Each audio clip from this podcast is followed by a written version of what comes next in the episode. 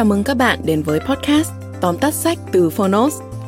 Trong podcast này, chúng tôi giới thiệu nội dung chính của những cuốn sách tiêu biểu mà Phonos lựa chọn, bao gồm những tựa sách bán chạy tại Việt Nam và cả những cuốn sách nổi bật trên thế giới nhưng chưa có tại thị trường Việt Nam. Podcast Tóm tắt sách không chỉ là nguồn tham khảo hữu ích trước khi chúng ta quyết định mua một cuốn sách, mà còn là nơi tổng hợp kiến thức một cách đơn giản, gọn gàng, phù hợp với quỹ thời gian của người bận rộn. Podcast tóm tắt sách được phát sóng đều đặn vào thứ tư và thứ sáu hàng tuần. Mời các bạn đón nghe. Nếu yêu thích nội dung này, hãy tải ứng dụng âm thanh số và sách nói có bản quyền Phonos để khám phá thêm hàng ngàn nội dung số hấp dẫn khác như ebook, thiền, chuyện thiếu nhi, chuyện ngủ, nhạc chủ đề. Còn bây giờ, hãy cùng lắng nghe những nội dung chính của tóm tắt sách hôm nay nhé.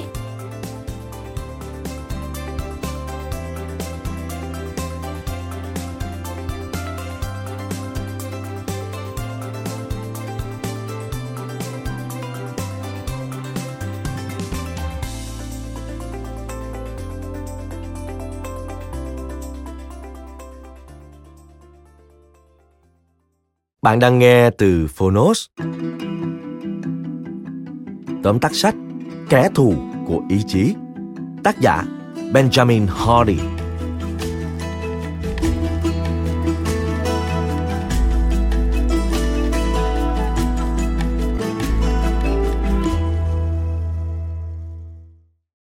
Người ta thường nói ý chí cũng như cơ bắp. Bạn sử dụng nó càng nhiều, bạn càng mệt mỏi. Và giống như bất kỳ cơ bắp nào khác, bạn có thể củng cố sức mạnh ý chí bằng rèn luyện. Vì vậy, việc kiểm soát bản thân ngay hôm nay sẽ giúp bạn hoạt động hiệu quả hơn trong tương lai. Nếu thế thì tự hoàn thiện bản thân thật dễ dàng đúng không?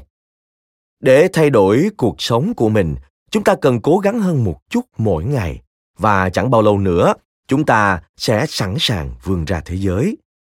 Quan điểm này không hẳn là chính xác lắm đâu. Vấn đề về sức mạnh ý chí nằm ở chỗ nó là một cơ bắp yếu ớt. Ngày nay, khả năng tự chủ của phần lớn chúng ta có vẻ cực kỳ tồi tệ, nhưng đó không phải là lỗi của chúng ta. Trên thực tế, thế giới hiện đại đóng vai trò lớn trong việc giảm hiệu quả làm việc của con người. Tác giả Benjamin Hardy sẽ giải thích vì sao môi trường mới chính là yếu tố quyết định thành công của chúng ta và đưa ra một số giải pháp hữu ích để thiết kế một môi trường làm việc hiệu quả nhất. Sau đây, Mời bạn cùng Phonos điểm qua ba nội dung chính trong cuốn sách Kẻ thù của ý chí. Nội dung thứ nhất, khi đang cố gắng vươn tới mục tiêu, ý chí không quan trọng bằng môi trường. Để lý giải vì sao môi trường là yếu tố quyết định con người, tác giả lấy dẫn chứng từ hiện tượng béo phì. Người ta dự đoán vào năm 2025, hầu hết mọi người trên thế giới sẽ thừa cân hoặc béo phì. Đây có phải là sự thất bại của ý chí hay không? Có phải tổ tiên chúng ta cân đối hơn vì họ có khả năng tự chủ tốt hơn không? Dĩ nhiên là không. Trước đây, mọi người không cần phải dựa vào ý chí để dự dáng. Điều đã thay đổi kể từ đó là môi trường của chúng ta. Ngày nay, thay vì làm việc ngoài trời, hầu hết chúng ta làm những công việc bàn giấy, ngồi yên cả ngày và nguồn dinh dưỡng chính đến từ các sản phẩm đóng hộp. Như vậy, tình trạng thừa cân không được quyết định bằng ý chí, mà là hậu quả của việc thay đổi môi trường sống. Cha đẻ của thuyết tiến hóa, darwin, phân biệt giữa tiến hóa tự nhiên và thuần hóa như sau. Trong quá trình tiến hóa tự nhiên, muôn loài thích nghi với môi trường sống của chúng. Khi việc sở hữu một cơ thể nhỏ bé hữu ích với sự sống còn của loài, thì loài sinh vật đó sẽ tiến hóa để nhỏ dần đi. Ngược lại với sự tiến hóa tự nhiên thuần hóa diễn ra ở động vật và thực vật dưới bàn tay con người. Bởi vì chúng ta kiểm soát môi trường của những sinh vật này, chúng ta có thể tạo ra những đặc điểm mong muốn không tự nhiên mà có, như trái cây to mọng hơn và vật nuôi béo tốt hơn. Con người cũng như động vật, chúng ta cũng có thể trải qua tiến hóa tự nhiên hoặc bị thuần hóa. Một số trong chúng ta thích nghi với môi trường đó, bất kể điều này có mang lại lợi ích về lâu dài hay không. Số khác làm ngược lại, giống như cách thuần hóa động vật. Họ thiết kế môi trường để mỗi quá trình thích nghi là một cải tiến mang họ tiến gần hơn tới mục tiêu của mình. Do đó bí quyết ở đây là thiết kế một môi trường khiến bạn không còn lựa chọn nào khác ngoài việc thích nghi với con người lý tưởng của mình. Trong các nội dung tiếp theo Chúng ta sẽ xem xét các phương pháp thực hiện điều này. Nội dung thứ hai, thiết kế môi trường tối ưu hóa hiệu quả làm việc. Bạn đã bao giờ làm việc tại nhà chưa? Bất kỳ bậc cha mẹ có con nhỏ nào cũng sẽ gặp khó khăn khi làm việc tại nhà. Nhưng ngay cả những người không vướng bận con cái, làm việc ở nơi chúng ta thường thư giãn cũng có thể là một thách thức. Thực tế đã chứng minh rằng mọi người làm việc hiệu quả hơn khi họ tách biệt môi trường làm việc và môi trường vui chơi. Hãy trang trí phòng làm việc của mình thật tối giản với những thứ thiết yếu dành cho công việc để giữ cho bản thân khỏi phân tâm. Ngược lại, ở môi trường thư giãn, đừng để công việc xen ngang quá trình phục hồi trí óc và cơ thể.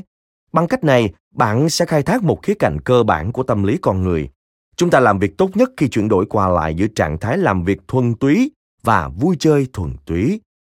Bằng cách thiết kế các môi trường riêng biệt cho từng trạng thái, bạn sẽ tối ưu hóa hiệu quả của bất kỳ điều gì bạn muốn làm. Bạn còn có thể tận dụng ảnh hưởng của môi trường để nâng cao khả năng sáng tạo với một hiện tượng mà tác giả gọi là trải nghiệm đỉnh cao. Trải nghiệm này xảy ra khi bạn rời khỏi môi trường quen thuộc và đến một nơi hoàn toàn mới lạ. Điều này giúp bạn suy nghĩ và cảm nhận với độ nhạy bén và nhận thức cao hơn. Các nhà khoa học thần kinh chỉ ra rằng chỉ 16% khoảnh khắc sáng tạo xảy ra khi con người đang làm việc. Chính khi bạn thoải mái và cho phép tâm trí lang thang, bộ não mới có cơ hội hình thành các neuron mới dẫn đến những ý tưởng mới. Như vậy, để trải nghiệm này trở thành một phần thường nhật trong cuộc sống, bạn cần hai yếu tố, sự mới lạ và sự thư giãn. Một gợi ý hữu ích là lái xe đến một nơi cách nhà 30 phút, rồi lấy nhật ký ra và bắt đầu viết về lòng biết ơn đối với mọi thứ, mọi người mà bạn trân trọng, đồng thời suy ngẫm về những gì đang xảy ra trong thế giới của mình. Đừng ngại thành thật với bản thân về thất bại. Bạn đã đạt được mục tiêu của mình hay chưa?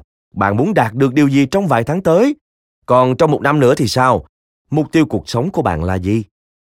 Ban đầu có thể khó, nhưng hãy cố gắng xác định động lực lớn nhất của đời mình bằng cách thoát khỏi dòng chảy quen thuộc của cuộc sống và cho bản thân thời gian để xem xét bức tranh toàn cảnh. Tâm trí bạn sẽ sẵn sàng bứt phá. Việc này có vẻ rất khó khăn, nhưng những điều tốt đẹp đều cần nhiều nỗ lực. Sau khi đã nắm được con đường tiếp theo của mình, bạn cần loại bỏ mọi yếu tố gây xào nhãn. Đừng để bản thân có quá nhiều lựa chọn, đừng suy ngẫm và chờ đợi các cơ hội tiềm năng khác. Đừng hành động thiếu cam kết và nửa vời với mục tiêu chính của mình. Khi đã xác định được các lựa chọn phù hợp với mục tiêu, hãy loại bỏ mọi thứ khác ra khỏi bức tranh. Nội dung thứ ba, áp dụng chiến lược, ý định hành động và phương pháp cưỡng chế. Hãy bắt đầu với định nghĩa của ý định hành động. Đây là một chiến lược kỷ luật bản thân bằng cách xác định các thất bại có thể phát sinh và dập tắt nó từ trong trứng nước. Chỉ đơn giản với cấu trúc nếu thì. Chẳng hạn như bạn tự nói với mình, lần sau nếu muốn một lon nước ngọt thì tôi sẽ uống nước. Bạn đã xác định chướng ngại có thể gặp phải của việc kiểm soát cân nặng và kế hoạch sẵn sàng hành động tiếp sau đó. Điểm mấu chốt là thực hiện kế hoạch này đủ lâu để việc chuyển từ nếu sang thì trở thành quá trình tự động. Sau một thời gian, nó sẽ không đòi hỏi nhiều nỗ lực có ý thức nữa và mong muốn có một lon nước ngọt sẽ tự động kích hoạt suy nghĩ về một loại đồ uống lành mạnh hơn. Thực tế, các nhà tâm lý học đã chứng minh rằng những ý định thực hiện mang lại hiệu quả rất tốt. Ngoài việc giúp bạn chống lại cám dỗ, chiến lược này cũng có thể giúp bạn dễ dàng xác định khi nào nên bỏ cuộc. Khi đối mặt với thử thách, chúng ta rất dễ bị choáng ngợp và sớm bỏ cuộc. Nhưng nếu bạn đã xác định chính xác nếu như thế nào thì bỏ cuộc, bạn có thể tiếp tục cống hiến hết mình cho đến khi đạt đến giới hạn của mình. Bên cạnh đó, bạn còn có thể áp dụng các phương pháp cưỡng chế để làm việc hiệu quả hơn. Không ai thích bị bắt buộc cả, nhưng nếu phó mặc cuộc đời cho ý chí, nhiều người trong chúng ta sẽ chẳng bao giờ bắt đầu cải thiện bản thân. Cưỡng chế ở đây có nghĩa là tự tạo ra những ràng buộc khiến bạn phải làm những gì mình đã đề ra. Chẳng hạn, khi cần hoàn thành công việc gì đó, doanh nhân Dan Martell mang laptop đến quán cà phê và để bộ sạc ở nhà. Tại sao? Bằng cách áp đặt thời hạn làm việc ngắn ngủi chỉ bằng thời lượng pin của chiếc laptop, Martel buộc phải làm việc hết công suất cho đến khi nào máy tính hết pin. Vừa rồi là ba nội dung chính của cuốn sách Kẻ thù của ý chí. Tác phẩm đã có phiên bản sách nói đầy đủ trên ứng dụng Phonos. Bạn thân mến, áp lực xã hội cũng là một nguồn cưỡng chế quan trọng để giúp bạn nâng cao hiệu quả làm việc. Không ai muốn trở thành một kẻ thất bại trước mặt bạn bè của mình và hầu hết mọi người sẽ cố gắng hết sức để giữ được sự tôn trọng. Vì vậy, hãy cho họ biết mục tiêu của bạn là gì và phải cụ thể với kế hoạch đó. Ý thức rằng bạn có trách nhiệm với mục tiêu của mình trước mặt những người thân quen sẽ giúp bạn dễ hoàn thành mục tiêu. Thông thường, nỗi sợ hãi khi phải thừa nhận thất bại là đủ để thúc đẩy chúng ta đến với thành công. Cảm ơn bạn đã lắng nghe tóm tắt sách Kẻ thù của ý chí trên ứng dụng Phonos.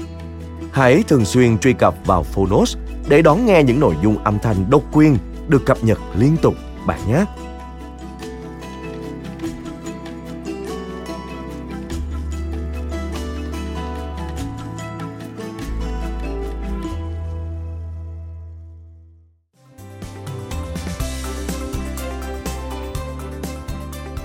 Cảm ơn các bạn đã lắng nghe podcast tóm tắt sách.